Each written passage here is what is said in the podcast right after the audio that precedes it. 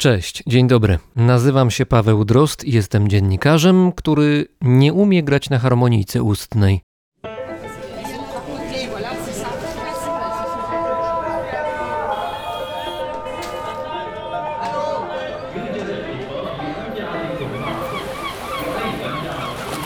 Brzmienie świata z lotu Drozda.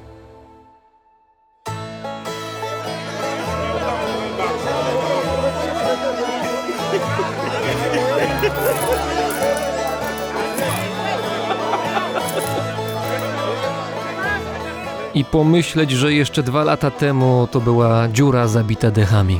Każdy znał każdego, a z jednego końca osady na drugi można było przejść, nie spotykając nikogo. Może oprócz kilku psów, które zawsze się tu kręcą. A teraz nie tylko jak grzyby po deszczu powstają kolejne bary, to jeszcze wieczorami trudno znaleźć w nich wolne miejsce. Jak dzisiaj. Witamy w Dawson City, u zbiegu rzek Yukon i Klondike, roku pańskiego 1898. Widzę dzisiaj mnóstwo stałych bywalców. Ten tam, przy ścianie, widać, że jest już po kilku szklaneczkach whisky. To Thomas Perry. Zwą go Goldie, bo prawie każdego tygodnia znajduje co najmniej kilka gramów złota. W okolicy Dawson City należy chyba do największych szczęściarzy. Przyjechał nad rzekę Klondike jako jeden z pierwszych, dwa lata temu. Drań ma nos do złota. Dwa stoliki dalej siedzi Hans.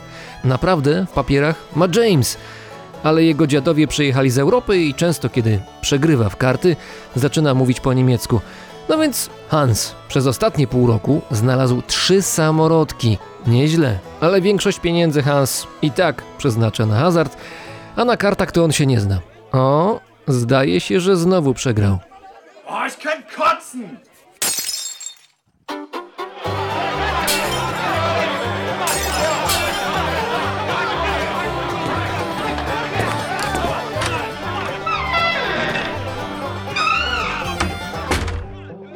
Na czym to ja? A tak, Dawson City. Kiedyś dziura w ziemi, a teraz wielka dziura w ziemi, do której przyjeżdżają poszukiwacze złota chyba z całego kontynentu. Ludzie rzeki, Hanowie, nie są z tego zadowoleni. Żyli tu sobie spokojnie przez lata i nagle masz, zrobił się tłok i hałas. Ale co mogą zrobić? Jeśli chodzi o mnie, złota nie szukam. Nie mam do tego zdrowia, dlatego sprzedaję futra. Przecież ci wszyscy poszukiwacze muszą w czymś chodzić, co nie? A wiadomo, pogoda w Yukonie bywa kapryśna. No dobrze, powiedziałem co miałem powiedzieć. Czas dołączyć do innej rozmowy. No, w końcu człowiek musi mieć jakieś rozrywki.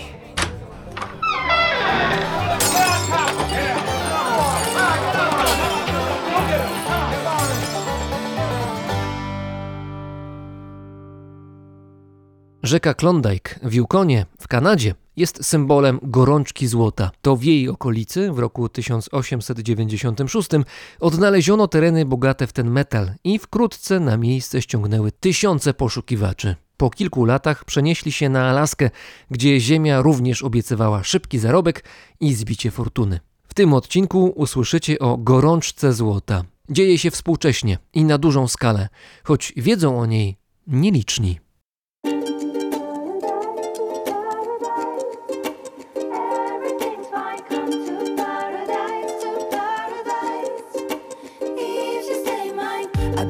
Il n'y a pas que le cœur qui s'emballe. Parfois, l'étonnement me gagne devant ton talent vocal. Mais tu sais, mon amour, c'est pas grave si j'ai crié. C'était pour te montrer avec quelle force je peux t'aimer. Je vais pas douter, ça ne fait que passer. Je crois que les jours ne sont pas faits pour se ressembler. On va oublier d'amour s'emparer. Finalement, peut-être que je n'ai pas volé. Come to paradise.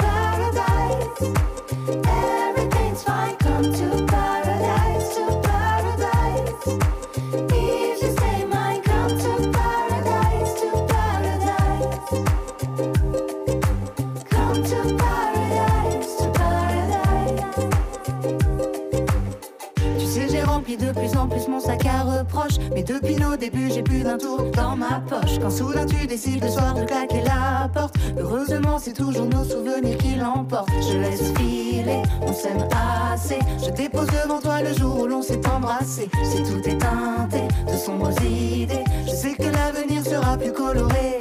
Come to paradise.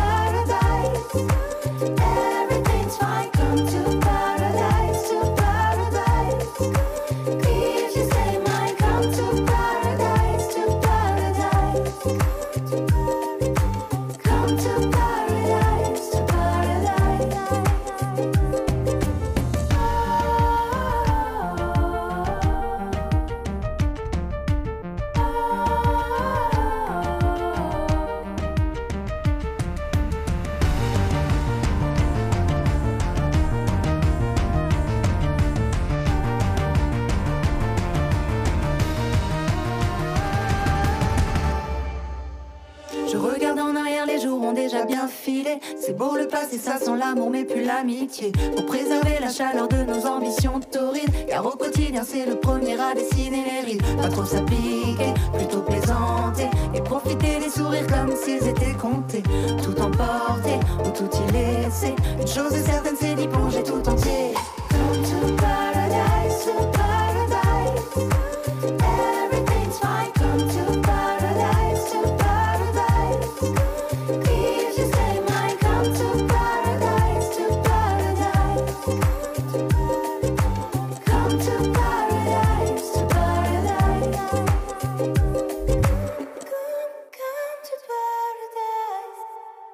W 24 odcinku Brzmienia Świata centralnym punktem rozmowy był zaginiony skarb na jednej z wysp Karaibów. Złoto, srebro i kosztowności zrabowane przez hiszpańskich konkwistadorów w XVI wieku. Dzisiaj na jego tropie są poszukiwacze skarbów. Tymczasem na czarnym kontynencie również trwają poszukiwania. I chociaż tutaj też chodzi o błyszczące bogactwa, same poszukiwania mają zupełnie inny charakter. Razem z nami jest ekspert w zakresie Afryki Północnej oraz Bliskiego Wschodu, który niejedną wyprawę w tamte rejony poprowadził, Artur Urbański z Torre.pl. Dzień dobry, witaj, cześć. Dzień dobry Państwu, cześć, witaj. Być może część z naszych słuchaczy zgaduje teraz, że będziemy rozmawiać o wydobyciu diamentów, no bo tak się zwykle kojarzy Afryka, jeżeli chodzi o kopalnie pieniędzy. I tutaj na mapie oczywiście wyświetla się natychmiast RPA albo Zimbabwe, ale Afryka to także wydobycie złota. I w tym wypadku z kolei w grę wchodzą y, duże kopalnie, no i ponownie w RPA, ale też w Ganie, w paru jeszcze innych miejscach. No i rzeczywiście opowiadać teraz będziemy o afrykańskim złocie, ale nie z tych miejsc, które wymieniłem, bo to miejsca znane i tam wydobycie złota nie jest niczym nowym. My skupimy się tym razem na tych terenach Afryki, gdzie dopiero niedawno pojawiła się gorączka złota. I to gorączka złota, która ma miejsce w tej chwili w jednym z najbardziej gorących właśnie i trudnych do życia części y, Afryki, w Sahelu. To może najpierw geograficznie krótka lekcja. Sahel, co to jest? Sahel to jest pas krajów czy ziem afrykańskich położonych na południe od Sahary i obejmuje kraje ciągnące się od Zatoki Gwinejskiej do Morza Czerwonego. Przede wszystkim to jest Sudan, Sudan Południowy, Czad, trochę Republika Środkowoafrykańska, Niger, Mali, Mauretania i kraje od południa z nimi sąsiadujące, czyli Burkina Faso, północna Nigeria i tak dalej. I na tym terenie od mniej więcej 2011 roku występuje zjawisko, które można by porównać do czegoś na kształt poszukiwania złota na Alasce w XIX wieku. Wiele miejsc na, w Sahelu i w południowym rejonie Sahary przypomina dokładnie Klondike, które zostało wielokrotnie opisane przez na przykład Jacka Londona w jego książkach. Jak to było na początku? Czy to było tak, że jakiś człowiek szedł sobie terenem pustynnym czy półpustynnym, potknął się, patrzy, a to pod spodem samorodek, który waży 2 kg, przyniósł to do domu, do swojej wioski, rozeszła się wieść po znajomych, potem trochę dalej, kolejne wioski, kolejne regiony i w pewnym momencie, miesiąc później załóżmy, przyjeżdża na miejsce kilkadziesiąt czy kilkaset tysięcy ludzi spragnionych złota, bo dowiedzieli się, że tutaj właśnie to złoto jest. Tak to wyglądało, czy jakoś inaczej? Trochę tak. To znaczy, pierwsze te zasoby złota zostały znalezione w Darfurze na przełomie roku 2011 i 2012 na zboczach jednego z wygasłych wulkanów, który się nazywa Jebel Amir. Skutek był taki, że w ciągu dwóch miesięcy w zboczach jednej góry zaczęło kopać 150 tysięcy ludzi. Złoto zostało znalezione całkowicie przypadkowo, a ponieważ na zboczach tej góry leżało na powierzchni albo tuż pod powierzchnią, jego poszukiwania okazały się być łatwymi, to natychmiast na terenach należących do miejscowego ludu Fur pojawiło się wielu przybyszy, dosłownie setki tysięcy, którzy razem z nimi zaczęli kopać. To byli przede wszystkim przybysze z Czadu i Nigru, z ludów Tubu i Iberii. W ten sposób zaczęła się gorączka złota. Dosłownie pół roku później złoto zostało znalezione w Tibestii, w okolicach takiej małej miejscowości Miski, również na powierzchni ziemi. Dosłownie spacerujący chłopak kopnął kamień i zaczęło coś się pod tym kamieniem błyszczeć. A to w takim razie niewiele się pomyliłem. Dokładnie opisałeś to, co było, bo z kolei w Nigrze rok później, historia też jak z bajki. Młody chłopak, pasterz wielbłądów, idzie przez pustynię, znalazł dziwny kamień, świecący się, trochę cięższy niż wszystkie inne wokół. Zaniósł do domu, rodzina podebatowała, poszła do jakiegoś handlarza w sąsiedniej oazie i okazało się, że to jest złoto. I znowu 40 tysięcy ludzi w ciągu paru miesięcy pojawiło się w tej okolicy.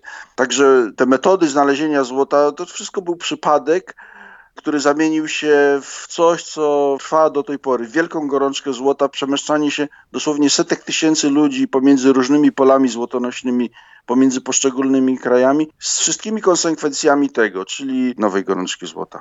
Artur, wytłumacz mi jedną rzecz, bo powiedziałeś, że te wszystkie miejsca, w których gorączka złota się rozpoczęła w ostatnich latach na terenie Sahelu, to były miejsca, gdzie złoto było na powierzchni albo bardzo blisko powierzchni Ziemi. Jak to jest możliwe, że przez ten cały czas, kiedy tam są ludzie, kiedy przemieszczają się społeczności, kiedy ludzie tam są obecni od kilku, jeśli nie kilkunastu tysięcy lat, ja wiem, że oczywiście nie w dużej liczbie jednak, bo to nie są tereny gęsto zaludnione, ale jednak, jak to jest możliwe, że dopiero teraz, na przestrzeni ostatnich niecałych 10 lat, jedno miejsce po drugim okazywało się właśnie tym miejscem, gdzie złoto leży dosłownie na ziemi? To jest trudne do wyjaśnienia. Najbardziej ciśnie się do głowy myśl, że to jest ten Sahel przy granicy z Saharą i sama Sahara. Mieszka tam bardzo mało ludzi i w związku z tym prawdopodobieństwo odnalezienia tego złota znacznie, znacznie maleje. W Republice Południowej Afryki również diamenty znaleziono w ten sam sposób, że szedł chłopak nad rzeką, kopnął kamień, coś świecił się, jakiś inny kamień pod nim, zaniósł w prezencie siostrze, wypatrzył to jakiś kupiec i okazał się być diamentem. Ale tam miejscowi nie znali wartości tego diamentu, dopiero biali, którzy się pojawili w XIX wieku, potrafili wartość tego ocenić. Tutaj z kolei jest tak, że ilość ludzi zamieszkująca te tereny jest na tyle mała, że, że taki przypadek po prostu mógł się odwlec w czasie aż do XXI wieku. Jak wyglądają te miejsca, gdzie w tej chwili gorączka złota toczy Sahel? Mówię toczy w takim kontekście trochę choroby, bo z jednej strony są możliwości, są szanse, ale z drugiej strony za szansami kroczą też problemy, a czasami nawet ludzkie tragedie. Jak wyglądają te miejsca, gdzie ludzie się zbierają i zaczynają kopać ziemię w nadziei, że coś znajdą? Bo to, to nie są zorganizowane wielkie, duże firmy, na przykład z Kanady, bo Kanadyjczycy często się specjalizują w wydobyciu złota na świecie, tylko to jest pospolite ruszenie. Przyjeżdżają ludzie, podejrzewam, z łopatami i kopią.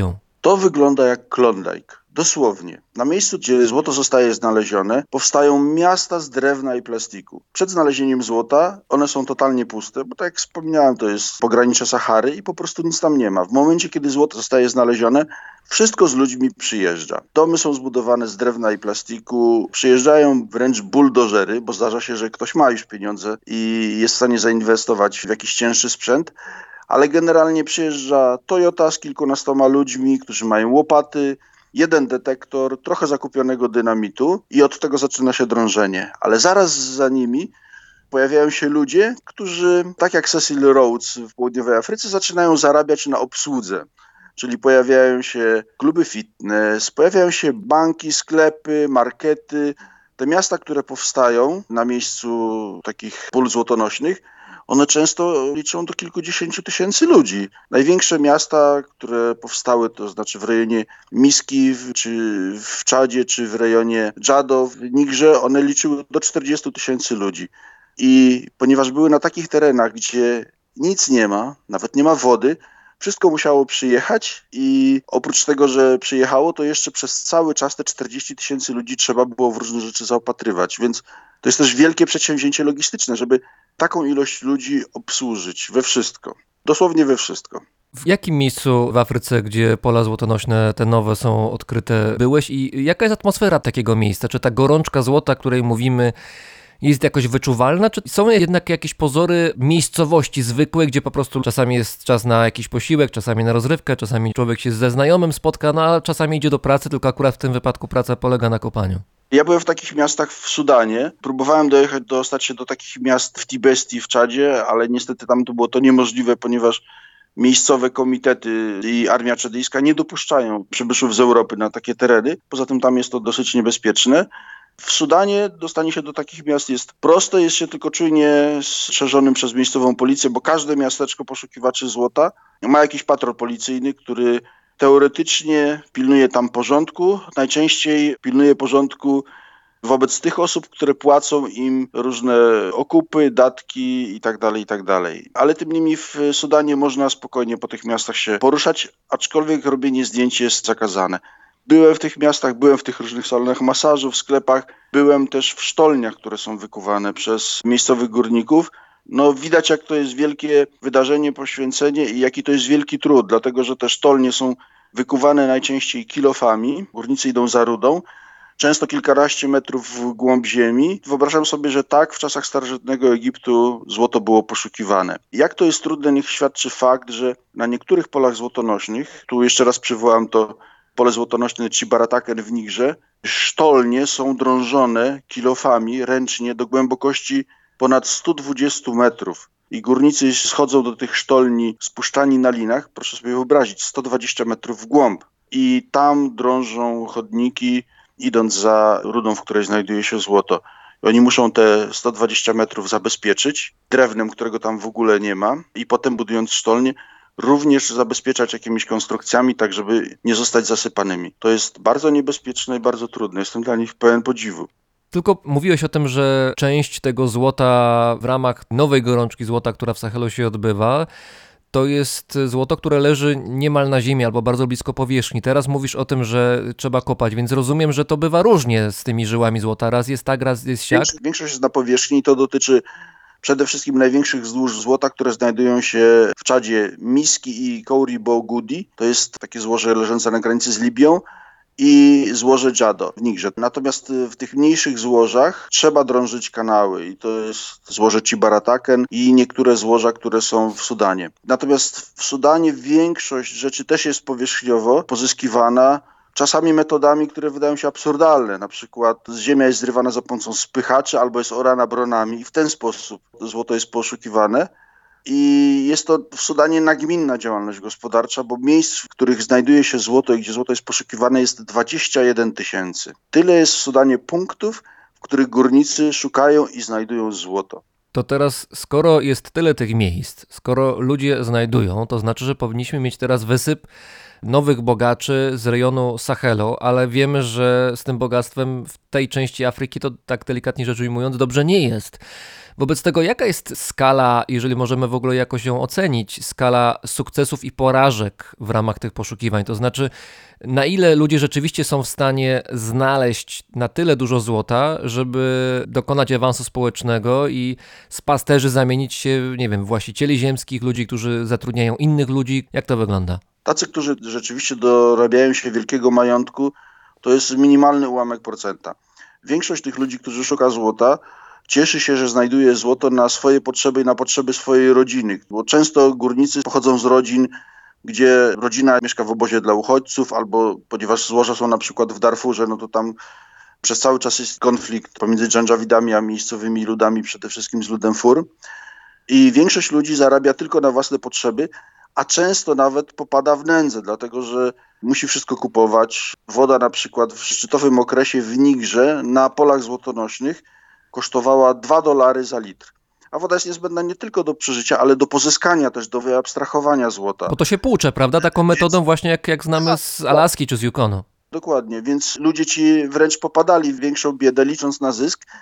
i oddawali się w czasową niewolę, albo najwięksi dłużnicy wręcz byli sprzedawani w niewolę dla ludu Tubu, na którego terenie znajduje się większość kopalni. Natomiast ci, którzy się dorobili, to najczęściej sprzedają nielegalnie złoto na targach w łazach saharyjskich, Fail Arjo, czy transportuje do Dżameny i skąd lewymi kanałami trafia to złoto do Dubaju. Złoto jest przemycane przede wszystkim, dlatego że większość krajów, w których następuje gorączka złota, ma bardzo trudne i rygorystyczne prawa dotyczące jego handlu, które są bardzo niekorzystne dla górników. Na przykład w Sudanie jest tak, że i jedną trzecią złota, która zostanie znaleziona, trzeba zdeponować w bankach państwowych i państwo odkupuje to złoto teoretycznie po cenach światowych, ale przelicza dolary na funty wedle kursu oficjalnego, który jest pięciokrotnie gorszy niż kurs czarnorynkowy. W związku z tym żadnemu Sudańczykowi nie opłaca się sprzedawać złota państwu, chociaż ma go obowiązek, więc wszystko, co się tylko da, na lewo wędruje do Dubaniu.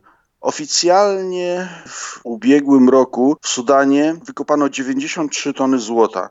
To jest informacja oficjalna, natomiast można sobie wyobrazić, ile tego złota e, oprócz tego zostało do Dubaju przemycone. To są kolosalne ilości. Sudan jest w tej chwili na kontynencie afrykańskim trzecim oficjalnym producentem po Ganie i Republice Południowej Afryki. Gdyby dołożyć do tego to, co nieoficjalnie jest przemycane, myślę, że byłby zdecydowanie na pierwszym miejscu. Powiedziałeś, że ci, którym szczęście nie dopisało i nie udało się im znaleźć swojej żyły złota, swojego bogactwa i nie udało im się wybić społecznie i wrócić do domu z dużymi pieniędzmi, oddają się z racji popadania w długi w czasowe niewolnictwo. Takiego sformułowania użyłeś. Co to znaczy? Na terenach złotonośnych tworzą się mm, swego rodzaju komitety pracowników, którzy uzależniają się od dostawców. Dostawcami są miejscowi Tubu, bo to jest rejon zamieszkały przez lud Tubu, który sprzedaje po stałych cenach wodę, samochody, broń, rtęć, żywność itd., itd. I sprzedaje, mówiąc pospolicie, często na kreskę do momentu, kiedy te grupy czy te spółdzielnie znajdą jakieś złoto. W wypadku, kiedy dług dochodzi do jakiegoś takiego poziomu, który widać, że jest niespłacalny, Tubu przejmują jakby kontrolę i opiekę nad tymi ludźmi. Oni po prostu zostają pracownikami Tubu poszukującymi złoto. Na umówiony okres czasu cały urobek zostaje oddawany mm, miejscowym opiekunom Tubu, a Tubu zapewniają tylko prowiant, wyżywienie i bezpieczeństwo, co jest tam bardzo ważne. To jest czasowa niewola, ale jest też często tak, celują w tym przede wszystkim Tubu mieszkający w Libii, że oni po prostu porywają w niewolę górników i oni są już stricte niewolnikami pracującymi na polach złotonośnych w Libii. A południe Libii to jest w tej chwili terra incognita, nawet jak na Saharę, tam nie obowiązują właściwie żadne prawa i ten, kto ma więcej broni, jest silniejszy, jest panem na swoim terytorium, więc tam jakby ci ludzie nawet są trudni do wyzwolenia. Po prostu nie ma żadnej możliwości, nie ma żadnej siły, która mogłaby sprawić, aby zostali uwolnieni. Tam, gdzie jest dużo pieniędzy, tam, gdzie są bogactwa do wzięcia, szlachetne kruszce, tam jest wielu chętnych do tego, żeby sięgnąć po nie rękę. I oczywiście są ludzie, pojedyncze jednostki, którzy próbują swojego szczęścia i tysiącami, jak powiedziałeś, przyjeżdżają na miejsce i szukają złota w ziemi, ale na pewno też są duzi gracze, grupy zorganizowane, oficjalne, nieoficjalne, same państwa. Czy tak rzeczywiście jest w przypadku tej gorączki złota, której my mówimy, o gorączce O. złota na Sahelu? To jest dopiero materiał na opowieści. Najbardziej unormowane to jest w sumie w Sudanie, gdzie po prostu niektóre pola złotonośne państwo daje powiedzmy w leasing różnym firmom z, ze świata. Największą firmą, która tam kopie jest firma rosyjska Mirogold. To jest taka firma, która ma dosyć niecodziennie metody pracy, mianowicie sprowadza snajperów z Rosji, którzy na wieżyczkach obserwują, co się dzieje na polu złotonośnym jeżeli jacyś górnicy widać, że próbują mówiąc kolokwialnie, zachachmęcić jakieś złoto, to po prostu mają pozwolenie na strzelanie do nich. Natomiast w innych krajach, szczególnie tu chodzi o, o Niger, to jest tak, że każdy obywatel tego kraju próbuje z tej gorączki złota coś uszczkać, łącznie z władzami tego kraju. I na przykład premier Nigru tworzy własne brygady poszukiwaczy, którzy szukają zarówno na płaskowyżu Dżado, jak i na złożu Barataken daje im opiekę oficjalnie swoich własnych żołnierzy. Ponadto jacyś ministrowie, czy też przywódcy Tuaregów z Agadezu tworzą również własne grupy, które pod auspicjami i pod opieką notabli, którzy dostarczają innymi jakieś takie grupy ochrony uzbrojone, kopią i dzielą się ze swoimi patronami wydobytym złotem. Jest tak, że dzięki temu notable tuarescy z oazy Agades, która jest główną oazą w północnym Nigrze, nagle okazali się być niezwykle majętnymi ludźmi i tam mają piękne właśnie na Saharze salony Mercedesów na przykład, budują kliniki. Zdobyli się nawet na to, że na jednym ze złóż zbudowali klinikę dla górników. To jest ewenement w ogóle na skalę Sahelu, że każdy z górników ma zapewnioną darmową opiekę zdrowotną. Tak to w tej chwili działa. Na terenach Czadu z kolei wygląda to tak, że dobrze ustawili się przywódcy ludu Tubu, na terenie którego są wszystkie kopalnie. Oni jakby nie zajmują się sami kopaniem, natomiast mają monopol na całkowitą obsługę pól górniczych. To znaczy zapewniają zarówno ochronę, jak i mają monopol na dostarczanie wody i wszystkich innych e, artykułów. I w ten sposób złoto wydobywane przez górników trafia do nich pośrednio. No proszę sobie oczywiście wyobrazić, że wszystko to, co tam można kupić od tubu, jest oczywiście odpowiednio drogie. Przebitki rzędu 100% na przykład na dostarczanej owcy do jedzenia, do 600% na dostarczanej whisky do wypicia, no to są jakieś przebitki normalne, więc na tym przede wszystkim zbija się pieniądze.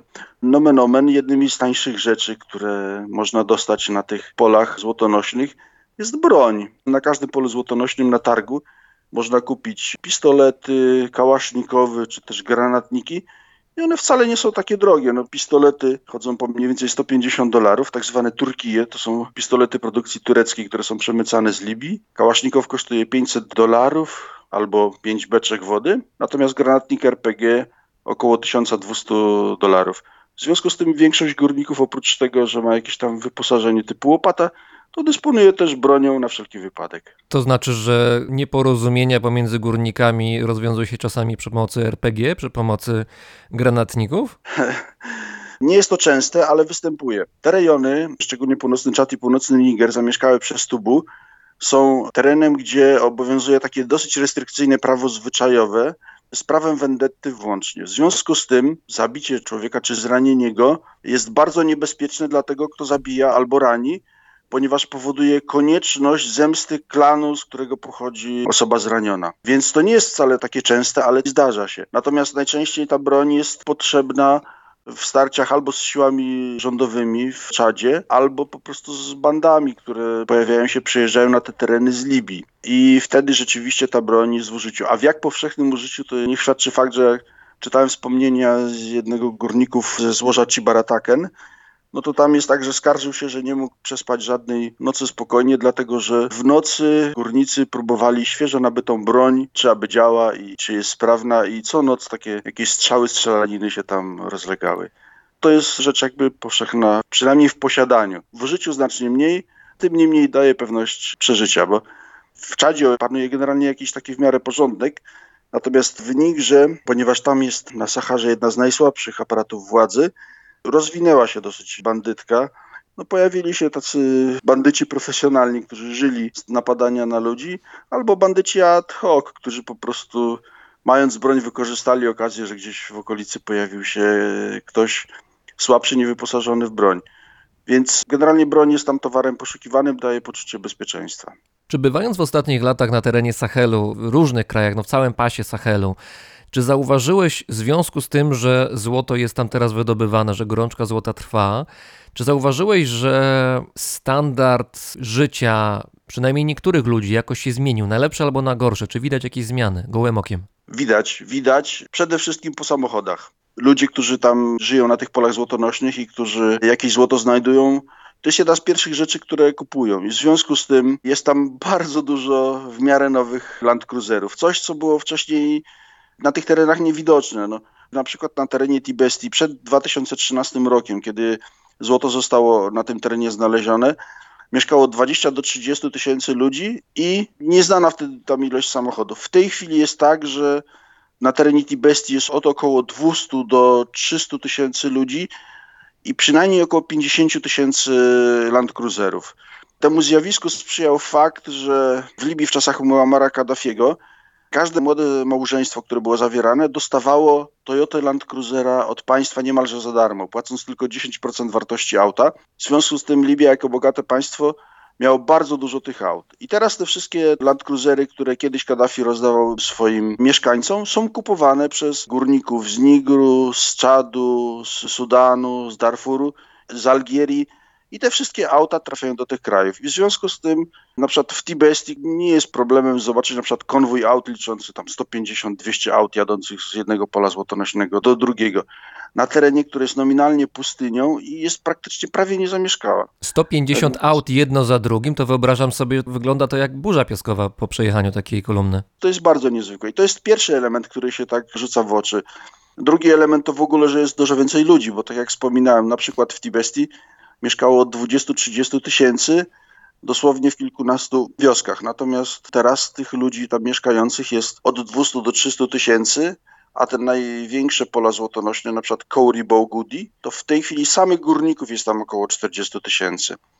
To jest wrażenie kolosalne po prostu, kiedy nagle po przejechaniu przez tydzień przez pustkowia trafia się do takiego miejsca. Dzieją się tam też przeróżne rzeczy, na przykład Kouri Bogudi to jest miejsce, które jest położone dokładnie na granicy libijsko-czadyjskiej i w związku z tym, w momencie, kiedy pojawiła się na tym polu złotonośnym armia czadyjska, która zaczęła górników wyrzucać, ci postępowali w ten sposób, że w ciągu dnia byli na terenie Libii, a nocami przenikali na teren Czadu, przez noc kopali, a przed świtem znowu wracali na teren Libii. Nie? W ten sposób armia czadyjska nie była w stanie im wiele zrobić, ponieważ w nocy generalnie siły zbrojne nie operują.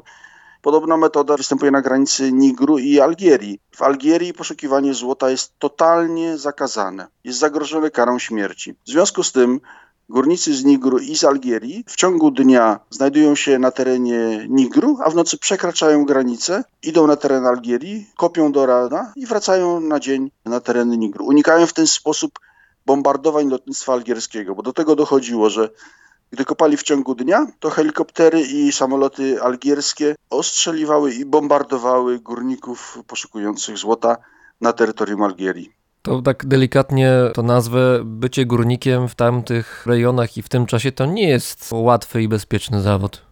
No tak, ale inny jest punkt startowy tych ludzi, którzy szukają złota. U nas nikt by nie poszedł na takie niebezpieczeństwo, natomiast ci ludzie, którzy tam kopią, mają często do wyboru albo aby ich rodziny głodowały, albo zaryzykować. Ale rozumiem, że część z nich i pewnie całkiem niemała liczba, to są ludzie, którzy potem wracają na tarczy, to znaczy nie udaje im się odnaleźć ścieżki do nowego życia. Tak, ale nie mają też alternatyw. Mają do wyboru tylko jeszcze udać się do Europy szlakiem przez Libię i potem przez Morze Śródziemne, która najprawdopodobniej jest jeszcze bardziej ryzykowna, jeżeli chodzi o zagrożenie dla wolności i dla życia tych ludzi. W Libii ciągle panuje wojna, no a potem na Morzu Śródziemnym wiadomo, co się działo parę lat temu. Więc kalkulując ryzyko, czy jechać do Europy, czy zostać tam na polach złotonośnych, to nie wiem, czy pozostanie na tych polach złotonośnych nie jest bardziej racjonalnym. Tym bardziej, że część tych pól złotonośnych leży dokładnie na szlaku przemycania ludzi z Sahelu i z nadzatoki gwinejskiej do Europy. Mianowicie te złoża, które są w Nigrze, na płaskowyżu Dżado, to leżą dokładnie na szlaku, którym ludzie z nadzatoki gwinejskiej byli przewożeni do Libii, a potem przemycani do Europy. Więc można zostać na miejscu i nawet zarobić na dalszą trasę, która jest, jak wiadomo, bardzo kosztowna. A może po prostu wzbogacić się na miejscu, nie jadąc dalej do Europy. Albo stracić zaoszczędzone pieniądze i popaść w długi. Albo, albo. Kto nie ryzykuje, ten nie ma. Tak jak wspominałem, no ci ludzie po prostu nie mają wyboru, po prostu muszą to robić. Tym bardziej, że widzą, że koledze się udało, koledze kolegi się udało, dlaczego mnie ma się nie udać? Eksodus z Darfuru do innych pól złotonośnych zaczął się właśnie od tego. W 2012 roku pojawili się na polach złotonośnych w Darfurze ludzie, którzy odnaleźli złoto w Tibesti i pojawili się nowymi samochodami, z nowymi iPhone'ami, ładnie ubrani. Fama poszła, że w Tibesti jest złoto i że jest na powierzchni, że można go łatwiej znaleźć i 150 tysięcy ludzi wyjechało z Darfuru do Tibesti. Taki jest jakby taka motoryka działań na tych polach złotonośnych w Sahelu. Tam, gdzie znajduje się aktualnie nowe złoto albo więcej złota, łatwiej dostępne, bez takiego jakiegoś zagrożenia fizycznego napadami czy walkami, to tam większość górników się udaje. Domyślam się, że w związku z tym, że odbywa się intensywny proces migracyjny w związku ze złotem, z poszukiwaniami złota, mieszają się też różne grupy etniczne, narodowe, wszelkie językowe i klanowe. I to podejrzewam też może być pożywką do konfliktów. To znaczy, jeżeli jedna grupa z drugą nie do końca żyje ze sobą w zgodzie, a tutaj się spotykają ramię w ramię, bo razem kopią łopata przy łopacie, no to to może być zarzewie do konfliktu.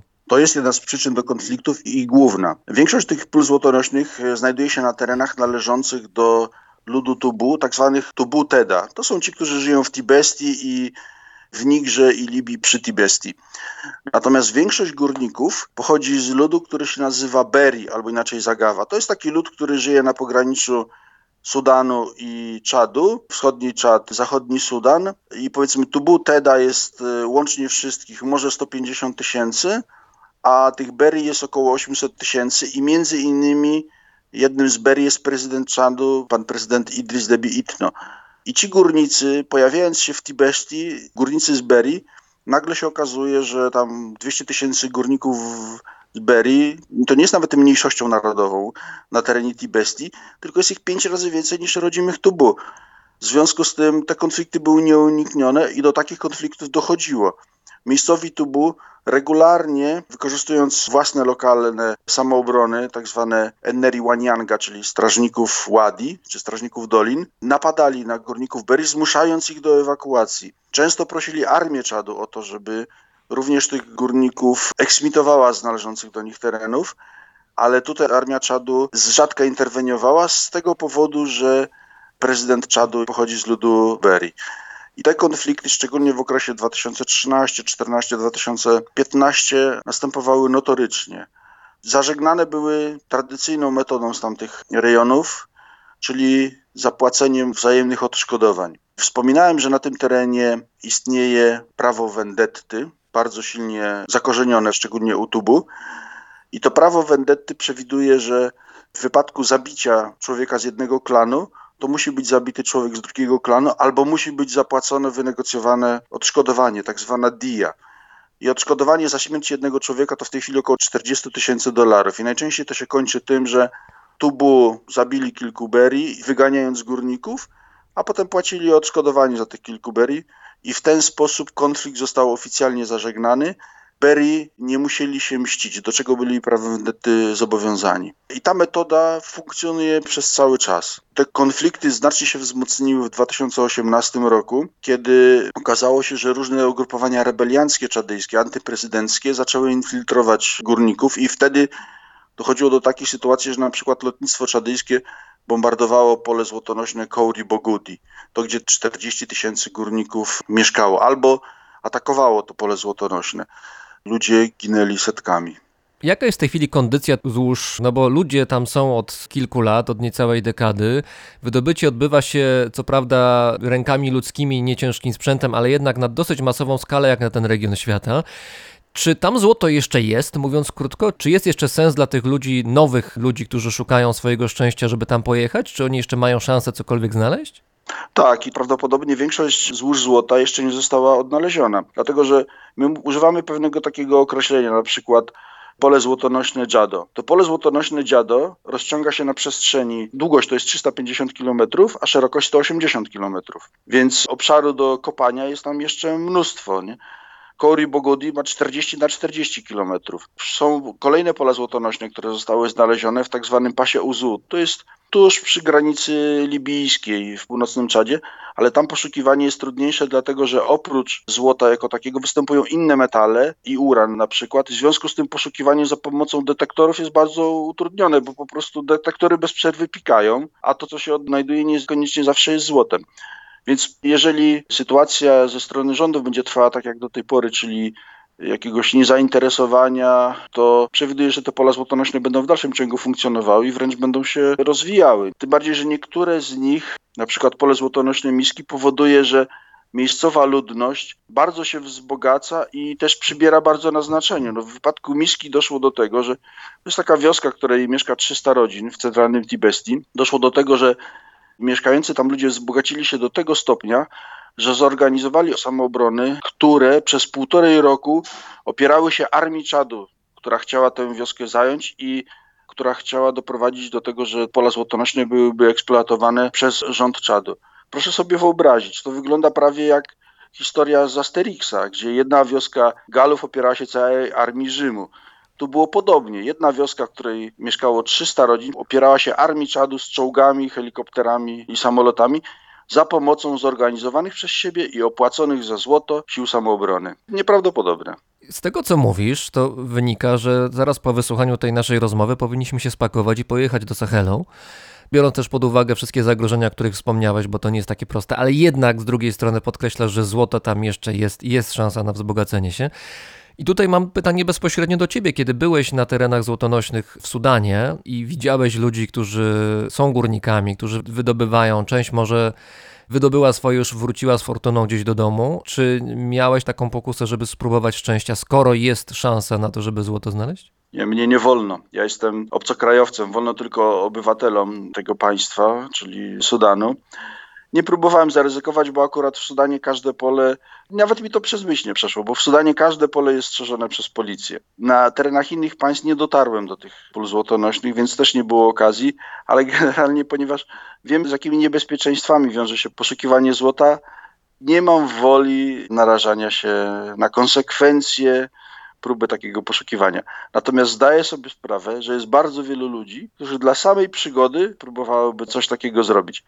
A też ja tam na miejscu mam przyjaciół, ludzi, którzy trzy lata temu z nimi rozmawiałem, byli biedakami, a teraz są bogaczami. Szczególnie to dotyczy Algierczyków, Tuaregów z plemienia Nadżer, którzy nocami kopią po łedach, no i w ciągu kilku tygodni dorobili się wielkich fortun, bo im się udało, bo im się udało. Ale gwarancji sukcesu nie ma. Czyli jest szansa, ale jednak nie ma. Warto kopać, ale jednak lepiej nie kopać. Jest dużo tutaj niewiadomek i znaków ale to- zapytania. Ale tobie doradzałbym udać się kiedyś, ponieważ jest to materiał na wiele nagród dziennikarskich, które mam nadzieję kiedyś dzięki swoim materiałom będą twoim udziałem. E, tam nagrody. Znajdę dwa samorodki, będzie po zabawie. Nagrody nie będą potrzebne. Bardzo Ci dziękuję. Artur Urbański, ekspert z Torre.pl, który na Afryce się zna bardzo dobrze. Torre.pl, jeżeli chcecie dowiedzieć się czegoś więcej o Afryce, nie tylko o tym, jak zdobyć fortunę w Sahelu. Bardzo Ci dziękuję. Dziękuję bardzo. Do widzenia Państwu.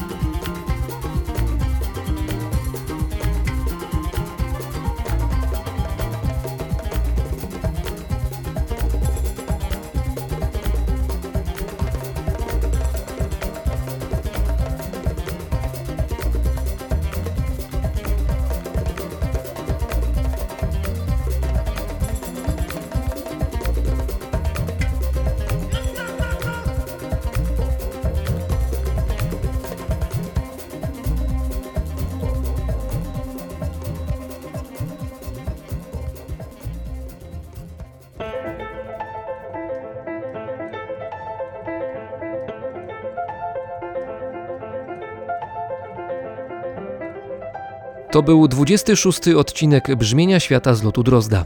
Dziękuję za słuchanie i dziękuję też za miłe maile i wiadomości, które do mnie wysyłacie. Staram się odpowiadać na wszystkie, chociaż nie jest łatwo. Dziękuję też za Waszą pomoc na Patronite. Moja audycja, mój podcast obchodzi właśnie półrocze swojego istnienia, a ten mały jubileusz jest możliwy właśnie dzięki Wam.